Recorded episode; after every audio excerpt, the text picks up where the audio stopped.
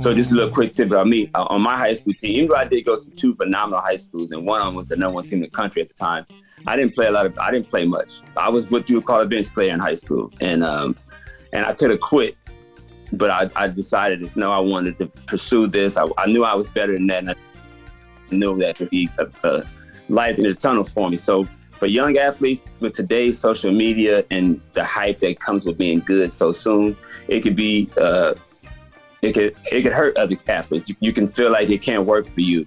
Now, if you know what level you want to play at, I just say play the best you can be. The person in the mirror is the person you got to live up to. You know, I'm saying that's the person you got to wake up to and know that you gave it your all. And if your all is a Division three or NAIA or Division two, because I played Division two basketball, then then so be it. As long as you know you gave it your all, and that's at all levels, high school, middle school, um, pro am. If you're gonna get between them lines, you're supposed to give it your all and and let the chips fall where they may. But always be a good person, always be a good teammate, and and you'll find some kind of success in sports. It might not be you might not make seven million dollars a year, but if you can find your way into college and into a good job and have great memories, then it was well worth it. Live from Gil Silva Family Studio in Salinas, California, the salad bowl of the world. Welcome to the podcast designed to inspire, the only one built with ganas. You're gonna work harder than you ever worked before. And the only thing I ask from you is ganas, desire, haircut. If you don't have the ganas, I will give it to you because I'm an expert. From the founders of Gil Basketball Academy that empowers youth to play hard, work hard, study hard, and overcome obstacles. People can't do something themselves. They want to tell you you can't do it. You want something, go get it. Period. Real interviews with real people about real life. You, me, or nobody is gonna hit as hard as life. But it ain't about how hard you hit. It's about how hard you can get hit and keep moving forward. How much you can take and keep moving forward. That's how winning is done. And now it's time for Ganas, leading from the heart. This episode was sponsored by Plaza Properties. Plaza Properties and Dan O'Brien have managed apartments in Salinas since the 1980s. Plaza Properties believes in the mission of the Gil Basketball Academy and is proud to contribute to our podcast. Hello, everyone. Welcome to another episode of Ganas, Leading from the Heart. I am Jose Gil, coach, teacher, father, husband, and a lifelong believer in ganas, which translates to desire. Today on the show, we're honored to have my man, Chris Young, on the show. Chris, thanks for joining us, bro. Oh, no, thank you for having me. Thank you for having me. It's exciting. It's exciting to have you, man, because you know we have so many stories to talk about, and uh, it's going to be epic, man, because uh, we share a lot of uh, great memories together, man, and I'm I'm glad that we're going to get these stories out to the world. Okay, yeah, likewise. We do share, we do have some memories for sure. okay. Can you please tell us a little bit about yourself, your upbringing, your family, your education, and your career? Who is Chris Young?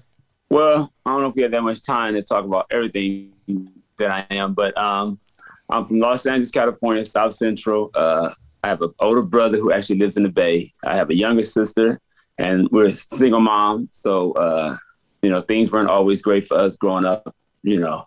Um, but she's a hardworking lady and she instilled a lot of determination in me and in my brothers and sisters. So from there, uh, I went to a few high schools. I went to Crenshaw High School and Manual Arts High School. Um, after that, I was floating for a while and I finally ended up at LA Southwest where I played two years underneath the legendary Reggie Morris Jr., uh, senior actually. Junior was on my team, which we'll talk about that later. Yeah. That's my buddy, and that's where I ended up coaching with, in high school. Um, after that, I went to Cal State LA. Didn't really take care of uh, some things I should have taken care of. So my career there was cut kind of short. Um, but after that, I uh, fell into slam ball, which is an extreme basketball sport that was uh, popular in the early 2000s. And then from there, I went to coach at Luther High School for seven years as an assistant coach. Had some success there, uh, changed a few lives. Um, and in all, uh, was doing Michael Jordan camp the whole time. I did Kobe camp once, and been around basketball, you know, since I in the early '80s, I mean late '80s, I should say, early '90s. um, through all my basketball adventures and journeys, it led me to my last project, which well not my last project, but my most notable project, I would say, would be Air West, which I started with uh, Keon Kendrick in 2012, where we were um, providing a safe space for basketball players, predominantly overseas and NBA players. But in 2019, the beginning of 2020, we pivoted to doing a lot more with girls and youth sports, and that's uh, where we left off after COVID, and that's what we're looking forward to getting back to once COVID is a distant memory. Yeah, you, you, you brought up a couple of, uh, you know, you you you you certainly shortened this up, right? And uh, because right. you, I know you do so much more, man. And you know, it was a loaded question, you know. Mm-hmm. But um, we talked about Leuzinger and mm-hmm. Air West. You know, I want to kind of dive in a little bit more on the Leuzinger part of it because I know I I know Reggie Morris Jr. as well, and uh, it's awesome that his dad coached you, and you know you got to play with with with Junior. Now you guys are like boys, right? You know, doing great things and coach mm-hmm. together. But uh, talk to us about some of those Leuzinger stories, man. Because I, you know, drop some names. I know you got some. You've coached some guys that, that people are gonna say, "What? I, I know that guy. I recognize that name." But you know, I, I know behind the scene, you know, it was it was the foundation that you guys instilled in them, right? That and you still are friends with these pro players that are playing in the NBA and shining, man, and doing great things. Yeah, I mean, we, you know, I, I, you know, it's really hard to just talk about myself because then, yeah, I don't know, it's just not my exactly, thing, exactly. Know? And I am proud, I am proud of my journey, and I did kind of shorten it up. So the Leuzinger thing was uh, something Reggie asked me to do in 2003, but I was still doing slam ball, and I didn't really have the time. Uh, he actually asked me at one of our good, uh, at, he actually asked me to coach at our one of our teammates' funeral, Lee Denman Jr., who was murdered in 2003. Um, mm. And he was telling me, "Come coach at Leuzinger. I got an NBA player, and you know he's gonna be special and all this good stuff." And I'm thinking, like, "Yeah, man, what that doesn't really happen us. Like that's stuff to yeah. read about." Um, so I didn't end up coaching in 2003, and the player ended up being Dorell Wright. He ended up going to South Kent Prep School the following year and ended up being drafted in the first round to the Miami Heat. He was actually the first-born South Central LA player to ever get drafted out of high school. Wow. Um, yeah. So then that that fall, the fall of 2003, I decided to take Reggie up on his offer, and I went to go coach at Leuzinger. Um, that's where I met Khelcey Barrs, who eventually would pass away uh, nine months later. Mm. Uh, I met a, a, sophomore, very skinny, clumsy Russell Westbrook, Jeez. who we all know is uh, yeah an amazing athlete and one of the best players the NBA's ever had. And then through my relationship with Leuzinger in 2003, I formed a relationship with this goofy little, I think he's like in the 11 years old at the time, which was Delon Wright, Jeez. which is Dorell Wright's little brother. And Delon is now the starting point guard for Detroit Pistons. He's and, killing and, it, man. Yeah, and then we had a couple. We had guys go overseas. We had other Division One players, and then my last year coaching at Leuzinger, I decided to go snatch my cousin from Las Vegas because I thought he would be a good fit for our program and our mm-hmm. team. And he ended up coming down and playing for us in 2009, 2010, getting CIF Co Player of the Year with Delon Wright. And his name is Amir Garrett. And he is uh, competing for the starting reliever job for the Cincinnati Reds. So Leuzinger, you know, it's wow. been a lot of uh, ups and downs with losing Khelcey and some, some, you know, tough years with players and parents and just the whole coaching thing. But overall, you know, with the success of three NBA players and one Major League Baseball player, I think we did a pretty good job there. Yeah, that that's uh that's for sure. And and I know uh, Russell Westbrook. You know, I'm I'm always amazed. You know, as a as a coach, right? Myself at the high school mm-hmm. level, varsity, and and uh, as an athletic director, I look for those guys that have that drive, man. That just you know like like you when you played. You know, I remember like all my experiences, and we'll talk about some of those right now later on the pod. But uh, Russell Westbrook, man, he he's all out, one hundred percent every single ganas, right, all the time. Mm-hmm. And uh, did you see that at a young age with him? And when you guys were coaching him, did he have that? Always have that in him, that you know, chip on his shoulder, that you know. Uh, Michael talked about it, right? And we we're talking about yeah. we're gonna talk about Michael's stories, but you know, he always yeah. Michael Jordan always said like, man, I'm playing for that one person who's gonna come see me for the first time and has heard the hype I don't want that guy, that, that person to leave and say, ah, he wasn't that good. He didn't play that hard, you know? But Russell Westbrook Right. does that, right? Well, I mean, yeah, like I wouldn't. I'm not going to sit there and say I thought Russell would be Yeah. uh, first time Hall of Famer and all that good stuff. But I do remember Reggie. This is before Khelcey died. Reggie would always say that Russell was really good and Russell had a chance to be good. And for me, being in my first year coaching, I didn't really know what that meant. I hadn't really been around high school athletes like that, so I just meant whatever. Mm-hmm. Um, but he's always had chip on his shoulder. He's always like he always felt slighted, even though, and he was slighted. I mean, and he was supposed to be. He was five nine, a hundred some pounds, and big feet, big hands, and clumsy. So, you know, no one saw what he saw, and no, I don't think no one period saw that. You know, so even himself, he has to surprise himself with some of the uh, things he's been able to accomplish in the, in the NBA and in, in college, high school, that for that matter. Um, but I do know around his 11th grade year, I thought he would be really good. Yeah. Yeah, just after Khelcey died, you know, you you know, and even if he wouldn't go be an NBA player, we we put enough energy, we put our energy into him to at least being a good college player, and, and that would have been just enough for us. Because after Khelcey passed away, I don't think any of us really knew what what was headed for any of us, you know, because he was an NBA uh, prospect at the time that he died. So now Russell didn't run the track well. Like you would you would be mad at him if you saw him run the track. He could barely do a push up in high school. Um, so I don't know where this crazy athlete came from, but if you're talking about desire and, Yeah. and once the ball is thrown up in the air and when you're between those lines, he was going to give you everything he had. And Mm. God just God, God just blessed him to uh, continue to grow Yeah. and continue to get better. But the, the the being a competitor and that wasn't something you had to worry about with Russell. You didn't have to worry about if he was going to dog it that day. He was going to give everything he had. He just didn't have much to give when he was younger. If that makes any sense. Yeah, no, that does make total sense. And you know, now switching back uh, to to you talked about slam ball earlier. I remember, uh, you know, I knew you right from working camps with you, but then all of a sudden, my my oldest son Josue, who's who's now in, at Stanford, right, and a college student, you know, he's always like, oh, you know, you know, Chris Young. He's to always tell me, Right, said, right. okay. And the next, you know, he, one morning where he was watching TV and he comes running upstairs, pops, guess who's on TV? I'm like, who? Your friend, Chris Young. And um, and uh, you know, and I, I remember it was a proud moment. You know, it's like thinking, just watching the glare in his eyes of like, man, that's that's cool. He knows my dad, and you know, and I remember, you know, your nickname, the Ghetto Bird, man. Where where'd that originate from? Well, it, well, from the announcer's name is George. He's the Drew League announcer uh, to this day. Um, and George, you know, he always comes up with clever nicknames for everybody. And so, like, I think it was like '98. We were outside. It's only my second year playing the Drew League, but I had made a pretty good splash early.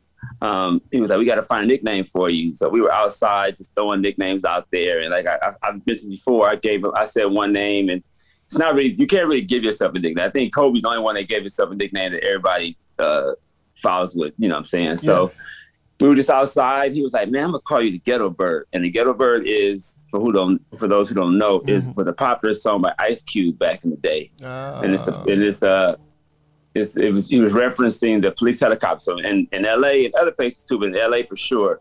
Whenever you see the helicopter, the police helicopter, you go, "Oh, they're gonna get a bird." You know, somebody's in trouble. You know, they chasing after somebody. Um, good luck. So when George came up with that nickname, and and I'm all LA for sure. Even back then, I was with it. I thought it was a cool nickname. Yeah. Um, I had no no reservations behind being called the Ghetto Bird. So Yeah. um, yeah, it came from George uh, in 1998. And, and I know you, and I know you had a opportunity to to to talk to Ice Cube, right? In in, in a story about you know, Yeah. uh, you know how how he you you brought it up to him, right? You know, Right, right. Yeah. So I was doing a video shoot for Destiny's Child, uh, and Ice Cube was in the scene, and I tried to get you know you you don't really want to uh, bug the artist because even though Yeah. he wasn't rapping, he's still in his he's still in artist mode. mm-hmm. So during one of the during one of the down times, I tried to explain to him, like you know, music wasn't really loud, but it was loud enough to where he I don't know if he even heard me or if he just blew me off, but he didn't really respond the way I thought he would respond. But if I saw Cube, if I saw him tomorrow, I'm sure he would he wouldn't remember that moment, and I'm sure he would sit back and think that was pretty cool that I ran with that nickname for over 20 years now, and Yeah. I've taken that nickname uh, pretty much around the world a few times. that's you, man. That's you, and and that's uh that's how us that know you really well know. You know that that's a that's a personal connection there. But um, now that we're talking about musicians and, and connected to basketball, man, let's talk about Snoop Dogg. You know, let's talk about Snoop Dogg. I know you, you played, you guys play on the same team together. You organized a team. You know, tell us a story about that one. Well, that was was in 2005 or 2006. I'm still, still not sure what day it, was, what year it was, but Yeah. I had played in Snoop Dogg's charity game in 2001 uh, with all the Long Beach guys. Rest in peace, Nate Dogg and stuff like that. So I've had that experience with him. So he was kind of familiar with my face uh, a few years later. Um, I'm not sure who called me, but I'm getting a call like they're doing a game. Cause I think I, I, the odd part is I did it. I put together a team or building a team. I'm not sure I put the team together the first year, but they did a tournament the year before that, and actually it was the Ice Cube's team the year before that, and we went to the semifinals that year. But Ice Cube didn't come. Like Snoop was there, the game was there, Paul and Baron was there, but Ice Cube didn't come the, the year before for his. It was, it was a Cube Vision team. So I was looking forward to having a chance to talk to him again during that day, but he didn't show up. So when I did the Snoop game the the, next, the following year. Um, I, I, if, I'm, if I'm not mistaken, Snoopy remember me from back then, but it was only one weekend. So, and these guys are Yeah. meeting 100 people a day, so I don't necessarily think people remember me like that. But um, I think we, we were cool that day. Uh, if I saw Snoop tomorrow, Snoop always make sure to come speak to me and say what's up. So um, I've been around him enough that my face is familiar. Um, but yeah, that was a cool moment. I grabbed my boys that all played in the battlegrounds with me, so I knew we were familiar with playing outdoors. Um, despite Baron having a crazy game, I do think we got cheated. You know? but, but who doesn't? That's Who usually what. Yeah. Somebody's gonna be upset when you lose. So. yeah, exactly. um, But we, we, you know, I remember Snoop. We he had a good time, and he was looking forward to going to the Rutgers with us because we had a good team, like I said, and we played hard. And Snoop wasn't just out there running around with his head cut off. Snoop could Snoop could play a little bit. You know what I'm saying? Yeah. He got he get in the middle. He, I mean, you know, he get a few rebounds here and there. He put some putbacks in. So Yeah. it was definitely a good experience that I would love to be able to sit back and talk to him about. You know, we talking about 15, 16 years later. So Mm, um, yeah. this one of those quirky things living in LA, knowing some people and being able to do some things that you probably never thought you would do in your life. Yeah, and then yeah, that's the thing about LA, the connection, man. I, I was born in East LA, but I was raised here in East Salinas, but I still got that connection with all of you guys yeah, that we met through camps and through the years because uh, we shared many stories. But man, the stories the stories are, are getting better with us through this podcast interview. But let, let's dive into and let's talk about the working together at the Michael Jordan Flight School, uh, the legendary dream come true experience. You know, you had have being able to play Michael one on one. You know, I remember from the conversation. You know, and and, I, and if I know the story correct, you asked him, like, let's, let's play a game. You know, and and things that we always always dream about, but it happened to you, man. What was that experience, and what was the story behind that? Well, the story is behind. Well, behind that, I didn't ask. I didn't ask Michael to play. Michael actually was. Michael was his own one that day. He was shooting around with the kids. He was Yeah. dunking for the kids. So Michael just was feeling good that day. Yeah, yeah, yeah. So the backstory of that is, I didn't start working camp until 2005, and by the time I started working camp, he had he was uh he wasn't really playing as much. He had, he had, he had played with the uh, with the high school, with the, high- with the college kids College and kids, the yeah. campers, Mhm. but that was he wasn't really opening up. You know, he wasn't playing with the staff. Now, back in the day, my boy said he would play with the staff back in the day, uh, before before I got there. So when I got there, I just say, well, I'll just have these moments with Michael and the staff and, and, and go from there. But um, for whatever reason, we just got along. We talked a lot of shit to each other. I'm sorry, if I, I don't know if you cut. That's all good. We talked a lot. We talked a lot of mess with each other over and over. Um, and just just happened to be that day. Um, he said a few things. I wasn't going to back down, even though I'm tired. You know, people might think it's a cop out, but you would know. Mhm. After walking around nine hours, ten hours all day, in the camp, you ready you ready to hit uh, State Street or go to sleep. You know what I'm saying? But And Well, ice Michael- up, and ice up, right? We'd always ice up. right, right. We could- Or go to you know go to Big George's room, get your pizza Yeah. and you and, and you and you and you drink and, and hang out with the boys. So when Mike decided that he asked me to dunk with him at first, so Mm-hmm. he said he wanted to dunk. I mean, I, I grew up. I'm a dunker. That's what I was. So I'm definitely gonna get a chance to dunk a basketball a few times with Michael. Um, so we went from there. I thought that was what the dream came true. I was ready to go. That was enough for me. I could go back and say I dunked the basketball with Michael Jordan a few times. You know what I'm saying? That was a dream come true. Uh, yeah. and then Rav says something. So Mark is really the person that, that egged on. Oh, Mark okay. Rav said, yeah, Rav says something. Mark Rav says something like, well, just play one on one then. And Michael was like, Chris, don't want to play one on one. I was like, yeah, right. And I dropped my bag real quick. I dropped my bag and, and, and got in a defensive stance. And, It happened. and that was that. It You know, happened. I teased him all the time. I said I didn't get to touch the ball because I don't think you could have guarded me in them pants, but um, I'll take playing defense against Michael No, Jordan. yeah, no, and, and that's what I'm saying. I mean, we we got so many stories. Is there a story that, that you could remember if, if if I were to put you on the spot and say, tell me your favorite Michael Jordan uh, camp story? Because you know I got my own, but what, what's Mm-hmm. yours? What's yours that just comes to mind? You know, Chris Paul experience, right? Remember that was amazing. Well, I mean, yeah. Well, my favorite Michael Jordan story is probably on State Street, but we ain't getting into that right now. But, but but during camp, I would have to say my favorite story would probably be me playing Michael one on one. That that was probably like the height of my Yeah. life Oh, almost. of I mean, like, you can't really get better than that, other than um, doing it multiple times. But the Chris Paul moment was good. One time I brought my little cousins to camp, and one of my cousins got to participate in some of Michael Jordan's, uh, you know, nighttime activities. Uh, what's another good one? Like I remember when Gerald Green, like that's one of my favorite stories. When Gerald Green came, uh, the one one of the years in camp workouts, and that's when he went down the went down the lane between his legs uh, in the middle of the game, and Michael was like, "Okay, that's it, game over." I I, got- thought that was phenomenal. I got that on video. Yeah, Doing.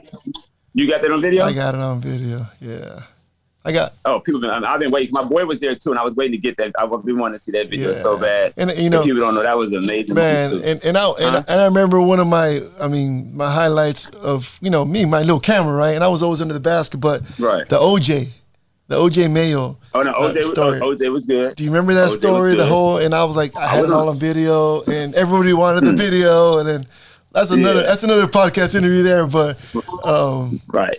Good stuff I was man. there. I was on the sideline. I was on the Mm-hmm. side after right after Michael scored that one, the infamous when he backed him down and scored to the end. When OJ walked to the side to to say something, I'm right Say there. Me and my boys Yeah. right there, and he Yeah. kind of like, Yeah. kind of looking at us like, "What can I do?" Like I I- wish I remember that. I don't remember the, the, that day step by step, yeah, but I do remember him torching OJ. I remember. Kareem and my boy Ice refereeing and stuff. So there's, little things about it, but. If you have video of that, Yeah, that you know, up, that's what- what did he I've say, like- know, I remember, so what happens when you play with the big dogs you know hey little puppy play with No, the big yeah. dog you're gonna get bit Yeah, I remember. And- I remember that. I remember Michael saying, "Michael saying, you the best. In the, you might be the best in high school. I'm the best in the world. I'm Yep, still the best in the world." When he was yep, retired, yes. all, all they oh, oh, could do is smile. all they could do is smile. and then and then and then it hits ESPN later and all that. But it's like we had the inside, we had the back, Yeah. we had the backdoor scoop there to all that stuff, man. So many great stories there, Camp- man. You know, yeah, I'm saying camp deserves camp deserves his own thirty for thirty. There oh, be a that's 30 for that's for 30. sure. That's for sure. You know, you've had the privilege of influencing many lives in the greater Los Angeles area through the game of basketball. Coaching many players and, and developing kids now, and working with the youth. And you talked about that the girls section of Air West. You know, how gratifying is that? And uh, what's it like? You know, in the day of Chris, in, in, in the day of Chris Young, because I know it's uh, pretty impactful what you're doing, and uh, I commend you for that. Oh, I appreciate that. Um, working with the young ladies, um, well, we haven't really gotten that deep in like I want to, and I, but I do believe that it, I mean I do know it is a good and it is gratifying to know that I'm helping all levels of basketball. But excuse me, there was a point of emphasis to really get in, involved with the girls basketball game. I still have an email because I did a girls um, Air West, young ladies Air West, and I remember I was talking to Jerry Sawyer who used to work for Kobe, and I was like, man, how can I invite Kobe and, and Gigi without pissing off Nike? Because you know everybody gets territorial about their athletes, and Mhm. I remember he was saying you can't you can't do it both ways. You know, what I'm saying you're gonna piss somebody off or you're just gonna invite them. And I remember I kind of was like, okay, well, I'll just wait to the next one and hold on to this because he gave me the information, the personal contact, and everything. Even though I knew Kobe, but I didn't know Kobe. I can I didn't have Kobe number. I couldn't call him. Yeah. So um, I was just trying to you know play the you know being diplomatic and not stepping on anybody's toes. And I was like, well, let me just get this first one off the ground, and then moving forward, he'll hear about it. He'll want to come. Um, I was trying to get Zach Randolph to bring his daughter, you know, just so that she can know that it was going on because it was fairly new for the, for the young lady side. And then COVID hit, and then well, yeah, COVID hit, and then the tra- well, the tragedy hit first, so um, that would have been the worst. But if the tragedy hadn't hit, I still wouldn't have been invited because COVID was a few weeks later. So um, I, that's one of my regrets was not to have followed up on that email and just see where he might have pulled up, she might have came. You know what I'm saying? And that would just would have made my event even that much better. But um, looking, you know, I'm, I'm really looking forward to getting back to that. Probably more than anything is getting really deep into the girls' game and helping out some of these young ladies uh, get some exposure and some different uh, uh, basketball tips from the guys that are with and the guys and gals that helped me run Air West Middle School. Awesome. Who was influential in your development as a player and a person? Well, the person it was my mother. Just you know, just watching her put her head down and work every day, and not really you know getting anybody's business, and not really um, causing any, any trouble. She just wanted to just work every day and look out for her kids. Um, she's also we never had a lot of money, but she was always looking out for you know my friends and whoever she could to help get a job, and just always lending and helping hand. So that's where I get kind of like my giving spirit from is my mother um, when it comes to giving you know shoes or product or just some advice to someone that's uh, asking. My influence as a basketball player that's kind of odd because I really d- didn't really have one. Like I, I would you know I liked NBA players here and there. My brother was really good, but he was living in the Bay, so he couldn't. He wasn't there uh, daily to help me. Um, my father died when I was 11, so I didn't have a male role model in my life. I've never had a real male role model in my life every day. You know, even your basketball coach, you only see him five days a week, maybe six. So I don't really have, you know, I love Dominique Wilkins growing up. Michael Jordan clearly was a presence in my life. Um, but I really don't have just that one person I could say is the reason why or how I became who I am, if that makes any sense. Yeah, no, no, it makes total sense. And uh, um, you know, let, us switch gears a little bit to to the Drew League. Uh, I'm a huge fan of the Drew League, especially because of the amount of talent that goes through there, right? To come down and play mm. on a weekly basis. I know your connection to that um, is very deep, but uh, a few years ago, I had the privilege to be in LA. When kids want to go to Disneyland, and you know, it's a it's a trip for us to travel down five hours and and uh, um, I was like, hey, there might be a Drew League game going on. So I started making some phone calls, was able to get in because, you know, it's pretty hard to get in, right? To, to watch yeah. those games. And, uh, but I know that, you know, um, you, you, you share some very cool stories and experiences from the Drew League, you know, and, and, uh, you have a couple of, uh, nuggets you could throw our way to kind of tell us what that is for those that do not know what the Drew League is all about. Mm-hmm. Well, the Drew League is, is at the time, well, right now, the Drew League is the most popular um, summer basketball attraction in LA. Uh, I'm not hundred percent what year it started, uh, but it was like late '80s. I got involved in 1996 before I decided to go to Southwest. I found the LA Southwest Summer League basketball team, and so I've been involved since 1996. That was my first summer. Um, I've been there for many great games. Uh, my coach at the time, my coach and player, well, I played for a few teams, but my the height of my the best years of my Drew League playing years were when I played for the Cheaters with legendary Casper Ware Senior. That's when when I was on his team for maybe six, seven years, and that's when uh, Casper Jr. was like our ball boy. He was just sitting next to us on the bench and get us waters and Gatorades, and uh, him and his little brother Irv. And you know that's when Casper's wife used to make the tacos, so she was a taco lady back then. so I would always have, I always got free tacos. That was Gatorades, the attraction, uh, right? um, yeah, so that's when we played at the middle school. and the middle school was smaller, and of course it wasn't as um, as much talent as it is now. Yeah. But the games were more intimate. The, the old heads in there were tough. Mm. Um, you had to be a, you had to really be able to play basketball, and you had to be tough. And I, mm. I got a lot of my toughness out of Drew League because they're going to test your heart before they test your game, more than likely. So, yeah. you, know, you know, you can come in there with all the fancy moves in the world, but if you're not a tough guy, you get run up out the east side real quick. Mm-hmm. So, um, that was that. A couple years later, like 2011, not 2011, like 2009, Dorell wanted to get his own team together. Find because we were playing for the Cheaters. Dorell was on my team with the Cheaters. Actually, Khelcey played on my team. His first League game uh, as a sophomore um, was on a Sunday, on a Saturday, and he died on a Tuesday. But Khelcey was able to be, he was my teammate one time in the Drew League. And uh, actually, after Khelcey died, that's when Dorell came home, and Dorell ended up playing the following week. And he ended up that was his first time playing while he was in high school as well. So we have those relationships with uh, the Drew League. Uh, uh, we had those early in 2003 before we ended up getting our own team in 2011. We actually got the team for Delon. Dorell wanted Delon to have a team where he can, you know, learn and not necessarily get subbed all the time and, and, and, and, grow as a basketball player. And we use that just as a way to funnel. A lot of NBA players have played. We've had over 30 NBA players come play on our team since Wow. 2010. Wow. Um, a lot of our high school guys, a lot of our college guys have come back and play. So it's really we call it the hometown favorites right now, but it really should be called Khelcey Khelcey uh, Barrs because he's the, the reason and the memory that we always have when we play uh, for that team on, on a drill. We have his name on a, uh, a patch on the back of our jerseys uh, with KB3 on there for him. So he's always with us when we play uh, at the Drew League. So yeah, and through the Drew League, that's where Kevin Durant came and played one time, and then through him just saying he wanted us to come to DC is when uh, it kind of sparked the idea for the capital punishment game that we end up having later on. Then the That's big right. payback game Yeah. um,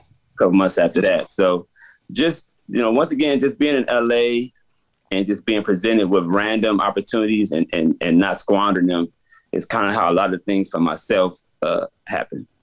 Yeah, no, and I, and and I remember, I mean, the whole LA thing. We were at camp when, Dan, you know, we worked in the same division, right, at, at Jordan Mm-hmm. Camp, and uh, I remember when uh, Usher, we had Usher's kid there, right, and and uh, next Yeah. thing you know, Usher's right next to us, and you and I hit, having a conversation with him, you know, and Mm-hmm. it, it was pretty cool. I still got those pictures, you know, and I was like, wow, wow, what what else could possibly happen to us, you know? Right, and just and, and, and it just shows that being, you know, good people and following your passion. Like we like through Jordan Camp, I've met a lot of people, and Usher's definitely one of them. Chris Tucker, Yeah. uh, Chris Spencer.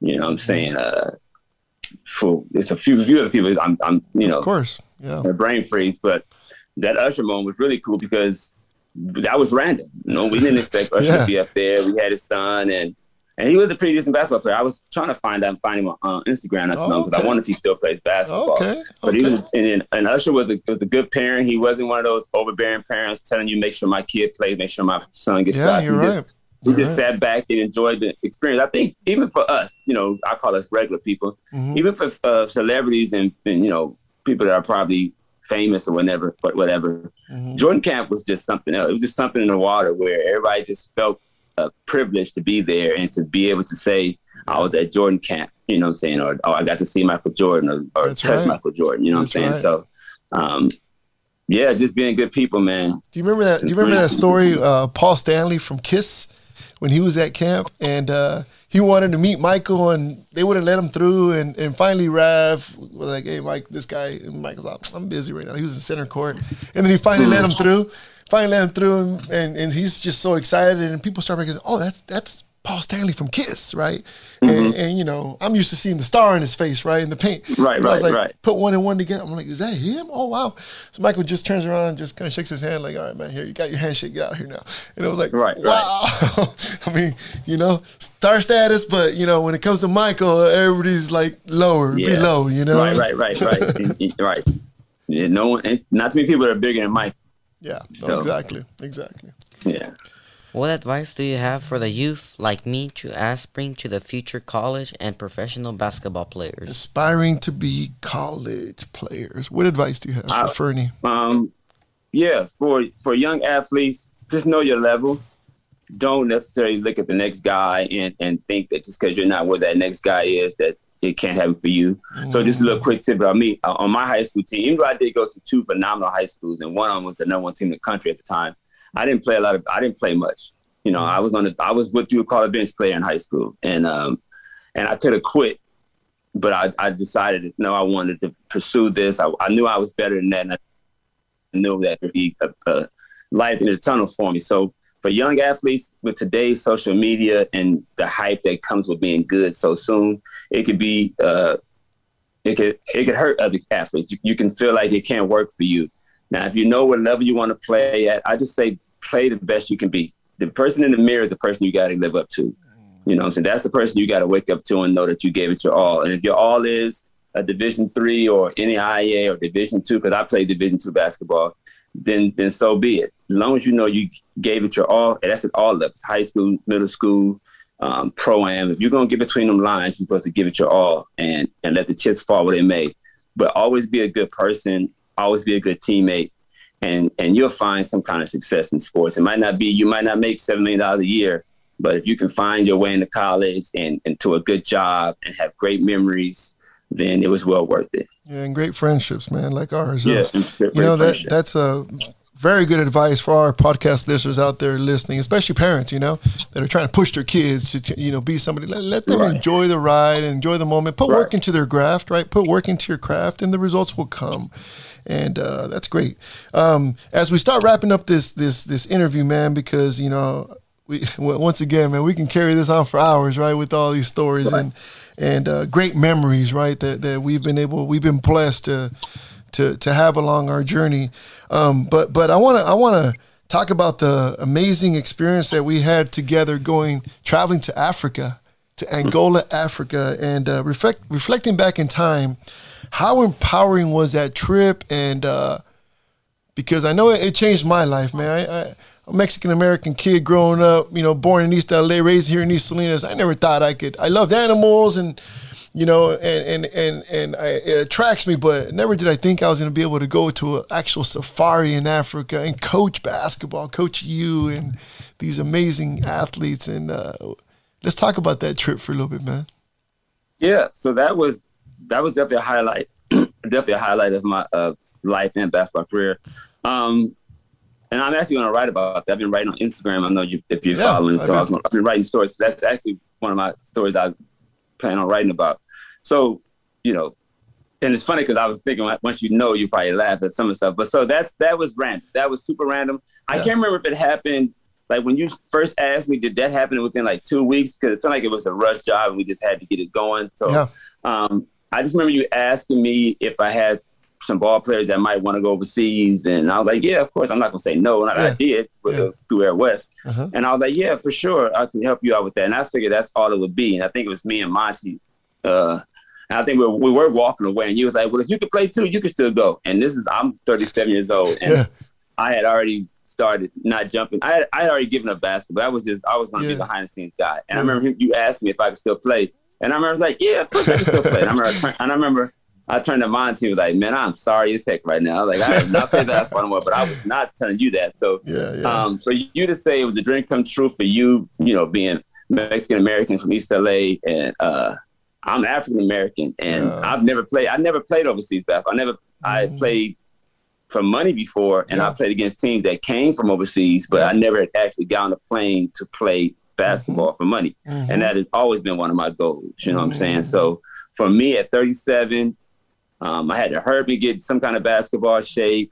Uh, and I was, you know, and, and the money wasn't great. It was actually peanuts. And, Yeah. But um, to say that I got to play overseas basketball in Africa, in Africa. like that was where that's where. Yeah. you- I didn't. I don't care if I was went there with a clipboard in my hand. Mhm. And that's one thing Horace talks about all the time too. Horace that went with us Yep. is that it was in Africa. Like I got, I've never been to Africa before. I got to go to Africa and I got to play basketball for some money, and that was my dream come true. That was like the last thing I've coached overseas, Mhm. um, or at least got money for coaching overseas, teaching basketball. Uh, I don't say overseas in Mexico. We're still not in, Yeah. the states, but um, I made money doing that. I went to Europe with SlamBall. I went to China with SlamBall, and to go to Africa to play basketball Yeah. um, and to see that and to see the just to see it to Yeah, feel it to breathe it to taste it hmm um yeah like when i do write about it if i'm only gonna probably write like three things but Mhm. it, i could write on that for hours Oh, from yeah. being the layover in amsterdam for nine hours That's and got, right. getting to go to amsterdam That's right. to me and Horace not even able to go. Me and Horace don't think go because we didn't have the visas filled out. We thought the visas gonna we was gonna fill them out in Amsterdam, and they're like, you can't even get on a plane if you don't have the visa. So me and Horace had to hurry up and fill out our visas, and it Yeah. felt like they they held the plane for us. That's right. We actually was behind the uh, the ticket booth. They printed out the stuff for us, and that kind of stuff. You figure now with COVID, you that none of that's happening. Oh, so it's over. Yeah. we were, and then we were both nervous. We had these bags packed. We were just, you know, what I'm saying like Yeah. I don't know. It almost didn't work out. Uh, yeah. Yeah. but to say at the end of the day that I was able to go to Africa, Bucket period. list. Bucket list check. to Africa, and then to play basketball, Yeah. and then my legs kind of came back, and I had a little bounce, and you know, I like I, I was writing story, like I didn't play a lot, and I didn't do a lot, but I felt like I was a player coach. I felt like I was involved in the game. I felt Mhm. like it was just, I don't know, that was actually, I, I definitely want to thank you for that moment in my life because that was. I'm talking about we were walking past each other. He was like, "You got any players that want to play?" And I was like, Yeah. "Yeah." And he was like, "Well, you want to play?" It was it was so random Yeah. and um, that's what makes it even better. It was just a Oh, no. random thing, and we got together. We got the guys together. I always thought it was funny that we went as a Costa Rica national team. Yeah. Now, what player was from Costa Rica? But hey, what can you do? I know, man. That's that's a, that's a that's funny when we reflect back and, and talk about that. But yeah, you know, uh, man, Fernie, this has been an awesome interview, huh? Yep. Oh my God! You know we, uh, man, I, uh, it, it's been it's been great. Um, we're gonna wrap it up, uh, Chris, with uh, uh, we're gonna do some rapid fire questions at you, man. We call it the carne asada section of our of our podcast, man. You know, grilling up in the backyard. You know how we do it, and uh, we're gonna we're gonna throw some rapid fire questions at you, man. And uh, let's get this going, Fernie, huh? Okay. Taking the last shot, Kobe or Michael? Oh, oh, I ain't gonna, yeah. I'm, mm, I say Kobe. see, I can't answer that one because you know, but I, I don't want to answer because we both work for both, right? So, Right, But it's right, on you, man. right. Pressure's on you, bro. Who who do you got? No, I'm getting. I'm I, no. You know. you know. You know, only one person could, could be mad at me now about that, and that's Yeah, Michael. So yeah, and he, yeah. he ain't gonna say much, but nah, uh, I'll go with Kobe. Okay. Hey, uh, best player to ever play and not make it to the NBA Uh, in your in your LA area. That you know, Yeah, yeah, someone that comes to. It's a tough to one. not huh? make it to, to not make it to the NBA. It's a loaded question for you. I mean, because yeah, because there's there's a lot of guys that that um But does one I'm- come, does one come to mind? You think, man, that that person, if this wouldn't have happened, you know, oh well, but that'd be Khelcey then. yeah, That's the best person. There. That'd be Khelcey. I mean, because if, if that if Khelcey had not passed away, yeah, he'd have made it to the NBA. Oh, so I would go. wow. You know, I mean, there's other names. There's like Yeah. Casper Senior. There's a guy named Mike Brown. Um, there's some other guys out there, hmm but you know, Khelcey. I, I, des- I definitely believe he was headed to the NBA. wow, You know, Okay. anything could happen in between, you know, 10th grade to to the league, but Yeah. he was on that. He was on his way. He was on his way. there we go. Go, Fernie. What you In your opinion, who is the best player to ever come out of LA? Oh, Russell Westbrook. There we go. Okay. There we go. Let's go. Favorite basketball movie? Oh, uh, he got game. He got game. Okay. Okay. Okay, now we're gonna turn up the heat. Oh, we're turning up the heat, Okay, Fernie. oh, now we turn up. This, now this is we turn up. second podcast interview, man. Look at it. He's Let's go. coming up with the lines. What Which you is your favorite podcast? oh, there we go. Oh, the one we I'm on right now. Ah, we got a winner. We got a winner. Oh man. right. nah, man, Chris, thank you for for being on our show, man. It's been a it's been a pleasure, and and you know I I I'm a, I'm a huge fan of yours, bro, because uh, um, we share the same passion to help the youth, help our communities, you know, and uh, selfless, right, without expecting anything in return. But I I love what you're doing, man. Keep it up, and and you got a big fan in me here, bro. Oh man, I appreciate you. You know, you always been one with me, Jose. Especially when you was uh, our uh, our commissioner that one year. Yeah. You made camp real easy for us. So yeah, there no, we go. um, you're definitely one of the one of the the footnotes from me from going to camp and some of the, the good people that I met, and uh, I appreciate everything, especially the Africa trip. Yeah, man. That's 100. Much love, brother. Much love. And that's our show today. We'd like to thank Chris Young for being a guest on our show. From our family to yours, keep leading con ganas. My heritage is deep in my veins. Thank you for listening to Ganas, Leading from the Heart. If you found this podcast episode interesting, please make sure to share with your family and friends. We have a valuable collection of episodes with inspiring guests. We'd appreciate if you subscribe to our show, Ganas, Leading from the Heart. Gave me a boost to the top. Now I'm that we running from the cops. Now this is America.